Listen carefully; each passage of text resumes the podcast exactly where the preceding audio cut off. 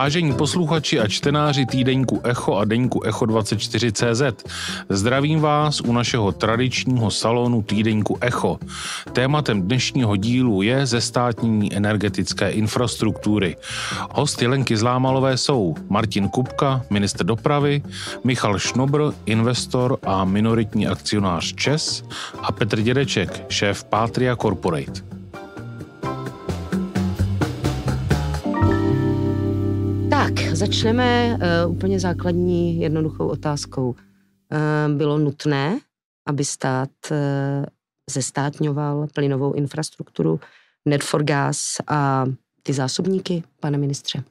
Ten, Co byla ta motivace? Ten loňský rok ukázal, kde může Českou republiku opravdu tlačit bota v situaci, kdy nebude mít přístup nebo nebude muset mít přístup k té klíčové infrastruktuře. Tohle nepochybně je kritická infrastruktura, dotýká se národního hospodářství, dotýká se milionů lidí. A je jasné, že máme v ruce regulační nástroje, jak zajistit, aby se zásobníky plnily, nicméně mít zároveň tu aby infrastrukturu. Plyn tekl, tou... A aby plyn tekl, ale mít tu infrastrukturu je samozřejmě důležitý předpoklad jí rozvíjet, samozřejmě i s ohledem na to, co očekáváme v oblasti dalšího využití plynu pro výrobu elektrické energie v tom nadcházejícím období. To prostě nepochybně bude významná strategická infrastruktura. A když bychom se podívali konec konců na to, kdo vlastní jiné typy infrastruktury, ať už jde o dopravní infrastrukturu, nebo o vodohospodářskou infrastrukturu, nebo také o energetickou infrastrukturu v oblasti rozvodu vysokého napětí, tak si troufnu tvrdit, že tohle mít ve veřejných rukách je i v kritickém čase v pořádku. Možná řeknete, že by bylo správné a dokonale pravicové, kdybychom řekli, tohle všechno může vlastnit soukromý kapitál. Nepochybně může. No čekala bych to od O D S. Vždycky jsem si myslela, že O D S byla privatizační stranou, která říkala tam, kde stát nutně nemusí být, být nemá. Takhle Ale... já jsem To byla za mě, a vy jste v O D S od velmi mladého věku, vy jste opravdu jako D N A O D S zároveň, tak já jsem to považovala za jednu z, jako z raison d'être té strany. A teď najednou vidím prostě... Ale vy jste to řekla v té větě, co nutně nemusí vlastnit, tak ať nevlastní a ať nepodniká. A já tady opravdu jsem přesvědčený o tom, že v případě kritické infrastruktury to vlastnictví má být na státu nebo na veřejném sektoru. Z mnoha různých důvodů. A hovořím opravdu o kritické infrastruktuře. Tam v okamžiku, kdy se například v tom minulém roce odehrály geopolitické konflikty, tak ten trh nereagoval racionálně. Odehrávala se spousta podivných věcí, které nebylo možné dobře předjímat, a v ten okamžik jsme také pocítili i ve vztahu k občanům, ve vztahu k firmám dramatické výkyvy, turbulence, kterým v tu chvíli samozřejmě stát mohl čelit jenom významně komplikovaněji než v okamžiku, kdy bude mít k té základní infrastruktuře, kritické infrastruktuře. Můžu mít přístup. Jenom úplně základní politickou otázku, protože jsem viděla nějaké průzkumy, které ukazují, že lidé chtějí, aby energetiku vlastnil stát. Jak velkou tohle hrálo roli v tom rozhodování?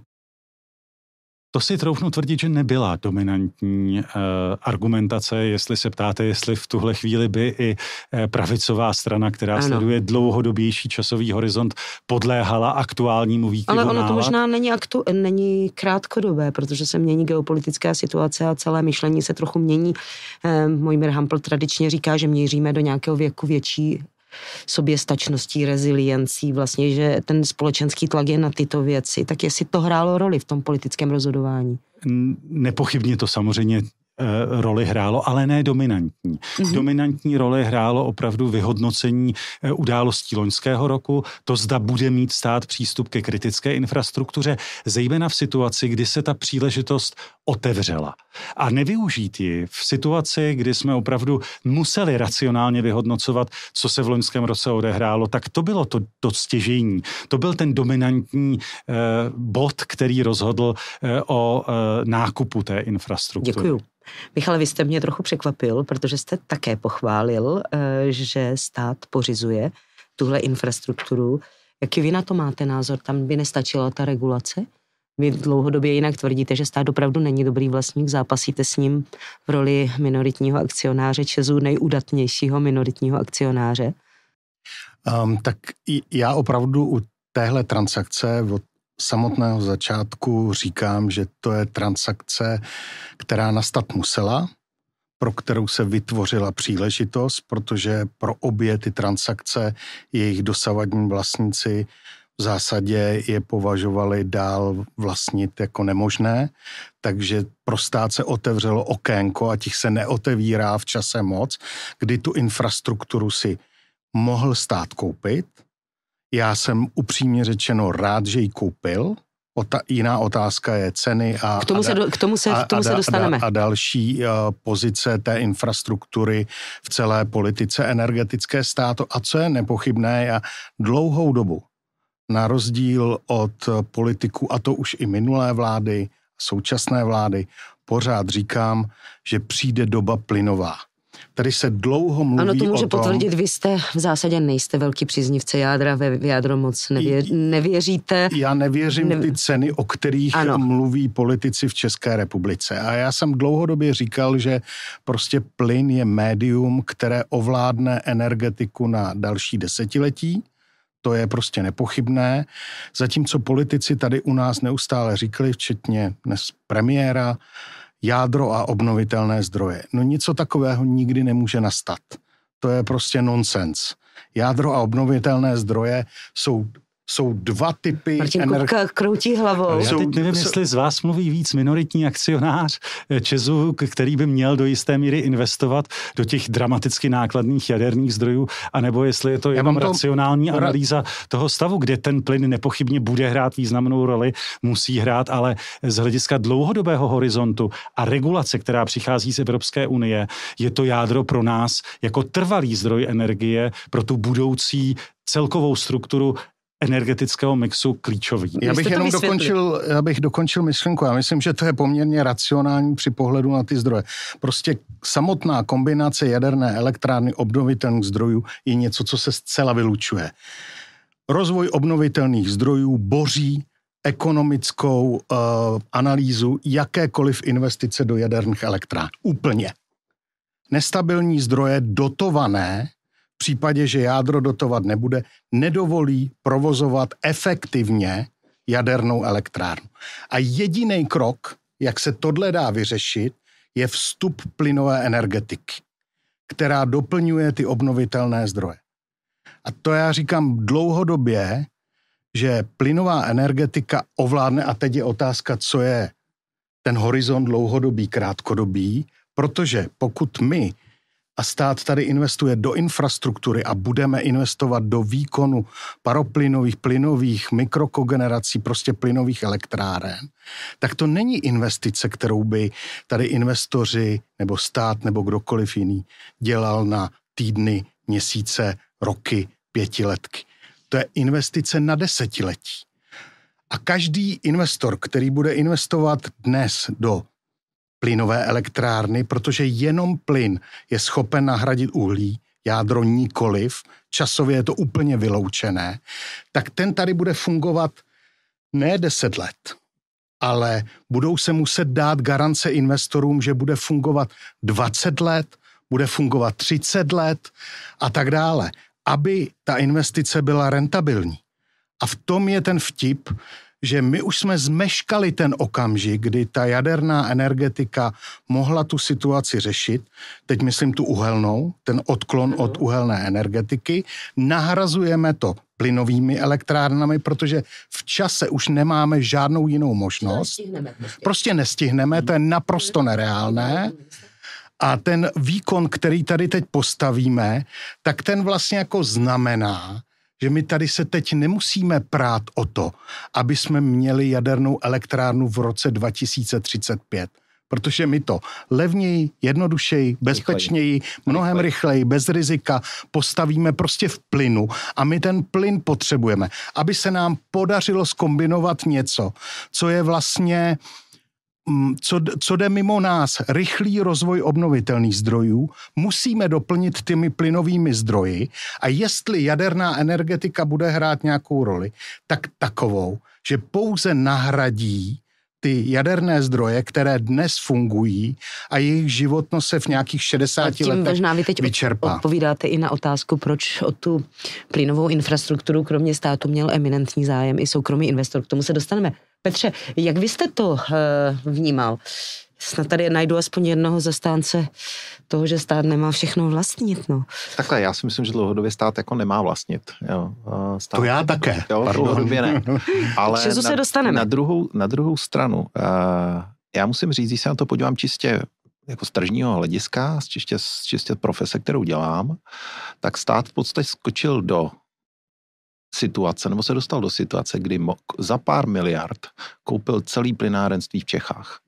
Když já, si, když já si vzpomenu, za kolik se to plynárenství prodávalo R W E, za kolik, miliard, za kolik se to prodávalo potom nějakým způsobem z R W E na Allianz a, z, a, a Borealis, tak tenhle díl je majstrštych. Jo, to řeknu jako na rovinu. Cenově je majstrštych. Druhá věc je, že tam jsou nějaký dluhy a tohle, to už jako další věc, kterou se musí nějakým způsobem to. Ale za nějakých pár miliard korun, když to tak řeknu, koupit všechny trubky tlustý a veškerý zásobníky, kromě jednoho, uh, si myslím, že jako geniální. Teď je otázka, ale co s tím? Jako to je krok A je a. dobře, ale že si to ten stát kupuje? Já si myslím, že jo, protože jako kdo jiný by to měl? Vemte si, že to nikdo nechtěl. Byl, chtělo to, chtěli to dva tady místní, řekněme, ano. Ale nikdo ze zahraničí potom ani neštěknul. Jo.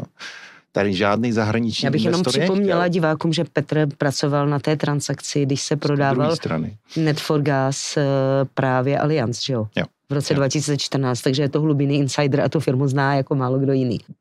Jo, to znamená, já si myslím, že jako dobrá, fajn, to je krok A, ale teď si řekněme, co je krok B, C a D a na konci já bych rád viděl, že stát to zase nevlastní. Ano. Aha. Pan ministr se směje. Ne, já tohle je vývoj, který ukáže čas. Já rozhodně nejsem zastáncem toho. Vy jste toho... to reprivit, reprivatizoval aby potom. Já bych s tím něco udělal. K tomu se asi dostaneme. Tomu se dostaneme. Já nejsem zastáncem v žádném případě toho, že jsem to zmínil už na začátku, že stát musí vlastnit všechno. Má vlastnit kritickou infrastrukturu. O tom jsem přesvědčený, zejména pro to, co jsme viděli v minulém roce a co pořád svými dopady je možné sledovat i v letošním roce, a to je ta turbulentní doba, výkyvy, nepředpokládatelné vlivy, iracionality trhu, iracionality dodávek energií. A pak samozřejmě tady je před námi úvaha o tom, jak poskládat ten energetický mix. Já nejsem energetik, v tom směru vyhodnocuju, co to bude znamenat zejména pro dopravu. To, moje, to je moje oblast energeticky mimořádně náročná. Ale jste náročná. Členem ekonomické porady ministrů, přesně tak, a vlastně a... jeden z mála ekonomických ministrů za O D S s výjimkou ministra financí v té vládě. Takže právě proto jako jste v tom vysoce a, a samozřejmě, že jak řekněme. Železniční doprava, tak i ta silniční doprava je obrovským konzumentem energie a čím dál tím více budeme dívat i na pohonné hmoty víc optikou energií. Tak jak budeme přecházet postupně ve větším rozsahu na elektromobilitu, někdy se jí nasazují ideologicky, nasazuje se jí psí hlava, na druhou stranu elektrická železnice tady je nejprověřenější a velmi z hlediska fyzikálních vlastností efektivní způsob dopravy a má přece smysl dělat kroky efektivní. Má smysl efektivně využívat energii a v tom směru i ten pohled na to, jak poskládáme energetický mix, jak v případě, že Česká republika bude rozšiřovat svoje jaderné zdroje, jak budeme využívat energii, kterou ty trvalé zdroje budou produkovat v souběhu s těmi přerušovanými toky obnovitelných zdrojů. Tady se otevře znovu příležitost pro to i o těch pohonných hmotách, ať už se bude jednat o vodík vznikající elektrolýzou vody, třeba právě v případě blízkosti jaderných elektráren a nových zdrojů, nebo jak budeme vyrábět paliva pro letecký průmysl, kde zatím nemáme moc jinou alternativu než ty, zvané, ty takzvané SAFSy, vyráběné právě často v přímé vazbě na jaderné zdroje. Tak tohle všechno je potřeba poskládat. Já proto tvrdím, že v tom nadcházejícím období nepochybně budeme potřebovat a je to dostupnější než dlouhodobě budované jaderné zdroje, paroplynové elektrárny. Proto jsem také přesvědčený o tom, že právě v tomhle čase to pořízení plynové infrastruktury hraje významnou roli a bude hrát pro stabilizaci té dramatické, rozvibrované energetické situace v České republice, kdy zároveň tlačíme na to, abychom dokázali přivést jako další zdroj plynu pro Českou republiku plyn, plynovodem Stork. Tak tohle všechno je vlastně naše odpověď, odpověď této vlády, jak zajistit větší energetickou stabilitu, jak působit pozitivně na snižování ceny energií, protože to, co konec konců přinesl minulý rok, byla obrovská nejistota pro firmy, pro rodiny, jak přežijí ten dramatický A všechno to, všechno mi to dává strašně dobře smysl, když to všichni říkáte, ale vlastně vadilo by tolik s tou velmi silnou regulací, jak vy říkáte. Je to kritická strategická infrastruktura. Vláda tam má obrovskou, nebo nezávislý regulační úřad má obrovskou pravomoc. Kdyby se nechoval soukromý investor přesně podle té regulace, vy tam můžete poslat armádu, konec konců se loni vyvlastnil jeden zásobník, jestli se nepletu, jeho kapacita v těch Dambuřicích, že jo, to bylo K K C G s Gazpromem, kde se to neobsazovalo. Nestačilo by to? No. Zároveň jsme v období fiskální konsolidace, kdy eh, tvrdě trpíte za každou miliardu, kterou škrtáte. A potom jsme prošli situací, kdy to, že jsme neměli k dispozici některé nástroje, v tu chvíli útočili právníci, jestli každý ten jeden krok třeba ve vztahu k minoritním akcionářům nebude důvodem výplat vysokých částek v případě arbitráží. Tak ukázalo, že regulace nepochybně znamená, zejména v klidných dobách, nástroj bezpečný, ale v těch kritických může tu zemi ta situace opravdu dohánět. Navíc je tady celá řada konkrétních praktických příkladů, kdy je dobře vlastnit kritickou infrastrukturu. Třeba v situaci, kdy se ty kritické infrastruktury potkávají, kdy musíte budovat novou a kdy ten soukromý vlastník té druhé infrastruktury třeba nemusí mít dobrý zájem vyjít vstříc tomu státnímu investorovi, aby se s ním dohodl na přeložkách, aby bylo možné budovat tu dál tu vysokorychlostní trať, tak v ten okamžik ta možnost opravdu si lépe vyjít vstříc a sledovat v tomto směru veřejný zájem, například na budování té dopravní infrastruktury, pro mě třeba z hlediska praktického představuje další přidanou hodnotu. Pak máme příklady jiné kritické infrastruktury vodohospodářské, kde už máme nějaké zkušenosti. Ano, ta je soukromá, dokonce většinově ve francouzských rukou, jestli se nepletu. To vůbec není pravda. Je většinově v rukách naopak veřejných, ale máme provozovatelský no, model, který no. je úplně v pořádku, ale tu infrastrukturu, tu vlastní obce, svazky obcí. No, ty provozovatele, já jsem to řekla špatně, jsou francouzské firmy. To je v dominantně. pořádku. Ti poskytují službu, která se odehrává v těch trubkách, řečeno velmi lidově.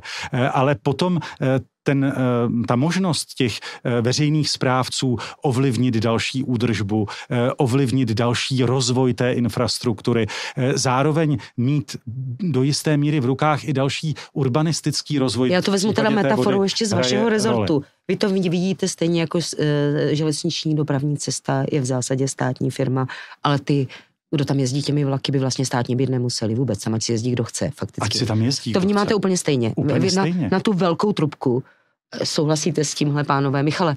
Já, já bych tomu jako dodal, já v zásadě s tím můžu jen souhlasit. Jo. Já tam vidím, že přichází, vzhledem k tomu, že se konečně po letech politicky připustilo, že přichází doba plynová, kterou nikdo jako nechce. Vy zažíváte vítězství, došlo na Šnobra. Ne, ne, já, já jsem pořád jakoby říkal, že to je něco, čemu se nemůžeme vyhnout. Jo, jo, ale já si je, to vzpomínám. Ale teď je potřeba se jako soustředit na to, co přichází. Jo. A, a pokud si uvědomíme, že opravdu uhelný elektrárny, kde my jsme doposud využívali domácí uhlí většinově, nahradí plynové elektrárny v nějakém výkonu třeba až pět tisíc megawattů jako noví odběratelé plynu, tak my se dostaneme do situace, kdy najednou Česká republika bude potřebovat třeba až o padesát procent objemu plynu dovést víc než doposud. A v tom okamžiku jsme v úplně jiné situaci. V tom okamžiku, tak aby opravdu tu situaci šlo zvládnout, zajistit rentabilitu těch investic, tak my potřebujeme tu kritickou síť, tu velkou trubku, potřebujeme zásobníky a já jsem přesvědčený, že dokonce potřebujeme i nějaký vliv mít na distributora. To řekl pan ministr, jo. váš kolega Síkela, že protože, ta skládačka ještě není doskládaná, že se asi jedná o Gaznetu. Pro, protože to, co opravdu jakoby přichází, je zásadní změna. To znamená, já se vůbec nebojím o to, že by ten plyn těmi trubkami nakonec netekl a tak, jak řekl pan ministr, je tady spousta možností rozvoje té sítě.